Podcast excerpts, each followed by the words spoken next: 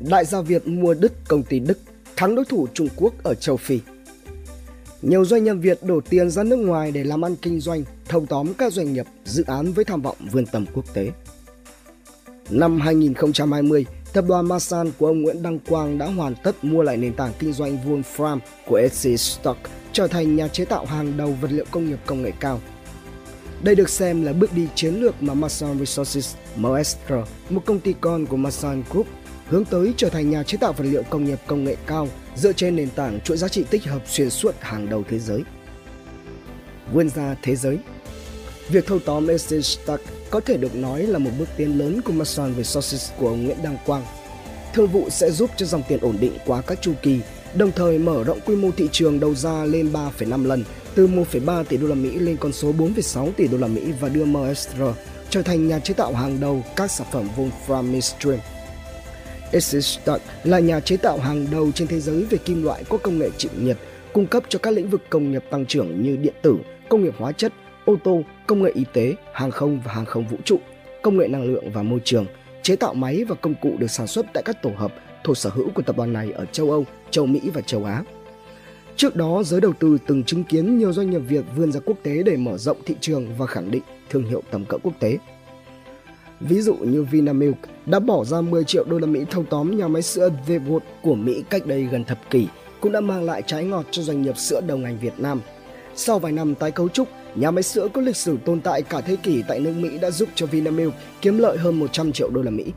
Đó còn chưa kể tới việc Freeport còn là bước đệm để Vinamilk đưa các sản phẩm sữa từ Việt Nam thâm nhập vào thị trường Mỹ. Trong nhiều năm qua, Vinamilk cũng đã ghi nhận những khoản doanh thu lớn và ổn định nguồn nguyên liệu như việc đầu tư xây dựng các nhà máy sữa, trang trại bò hữu cơ tại thị trường Campuchia và Lào. Hay tập đoàn TNT của ông Đỗ Quang Hiển nổi bật ở thị trường châu Phi.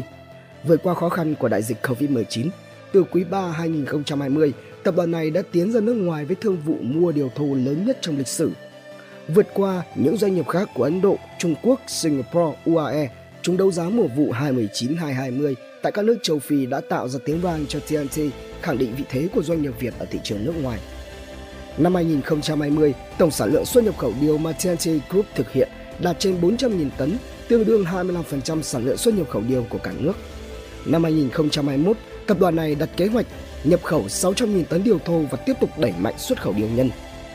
Còn VinFast thuộc tập đoàn Vingroup của tỷ phú Phạm Nhật Vượng cũng đã có những cú bứt phá sang các thị trường nước ngoài hay là thế giới di động của Nguyễn Đức Tài cũng bắt đầu ghi nhận thành công khi vươn ra biển lớn. Mở rộng quy mô, nâng tầm thương hiệu. Theo lãnh đạo của Vinamilk, các thương vụ đầu tư ra thị trường nước ngoài mang lại nhiều lợi ích cho công ty. Một trong những kết quả đáng ghi nhận là quỹ đất lớn để thành lập các trang trại bò sữa hữu cơ ở nước ngoài mà tại Việt Nam thì khó tìm được. Việc sản xuất nguyên liệu tại các nước lân cận rồi đưa trở lại Việt Nam cũng rất thuận lợi, đảm bảo nguồn nguyên liệu đầu vào cho công ty. Vinamilk cũng đã mua cổ phần của nhà máy Miraka ở New Zealand. Khoản đầu tư này không chỉ thu về cổ tức mà còn giúp cho Vinamilk có được nguồn cung cấp bột sữa tốt và ổn định.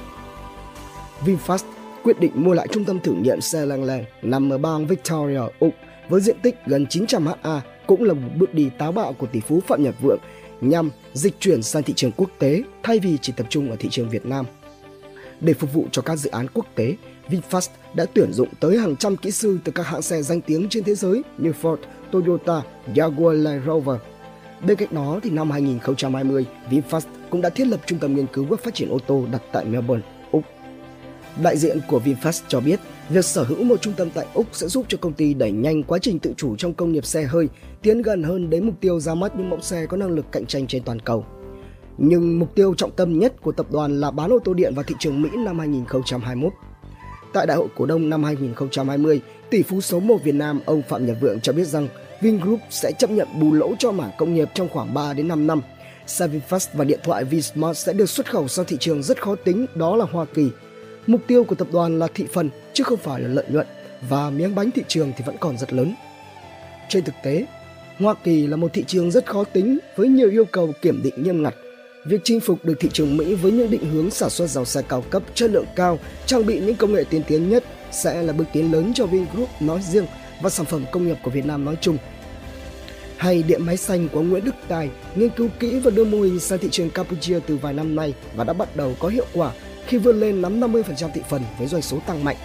rồi thế giới di động hướng đến đầu tư tại thị trường nước ngoài để tìm cơ hội bứt phá xa hơn nữa. Sự thành công tại thị trường Campuchia chỉ là một bước đệm để cho thế giới di động vươn tới Indonesia, Philippines, Myanmar. Thị trường Việt Nam dường như đã quá chật hẹp với một công ty tăng trưởng mạnh như thế giới di động. Ông Lê Quang Trí, giám đốc khối kinh doanh của công ty cổ phần chứng khoán Trí Việt đánh giá rằng hiện tượng các doanh nghiệp Việt Nam hướng ra thị trường nước ngoài, mua án thâu tóm các doanh nghiệp ở nước ngoài nhằm gia tăng doanh thu, mở rộng kênh phân phối cũng như tận dụng được sức mạnh và nguồn lực nội địa để xây dựng thương hiệu Việt trên đất ngoại. Nghiên cứu cũng cho thấy thị trường nước ngoài còn nhiều khoảng trống trong nhiều lĩnh vực. Đây là cơ hội để cho các doanh nghiệp Việt Nam thâm nhập. Mô hình kinh doanh của nhiều doanh nghiệp Việt Nam khá là hiệu quả và có thể thành công ở nhiều khu vực. Bên cạnh đó thì Việt Nam cũng đã ký kết một loạt các hiệp định thương mại, trong đó có hiệp định đối tác kinh tế toàn diện khu vực RCEP. Độ mở của nền kinh tế là rất cao. Với các hiệp định này, các loại hàng hóa sẽ dễ dàng di chuyển xuyên biên giới. Đây là cơ hội hiếm có để cho các doanh nghiệp Việt mở rộng và phát triển bùng nổ không chỉ trong nước mà cả trên trường quốc tế. Vietnamnet, VTC, đồng đáo TV tổng hợp và đưa tin.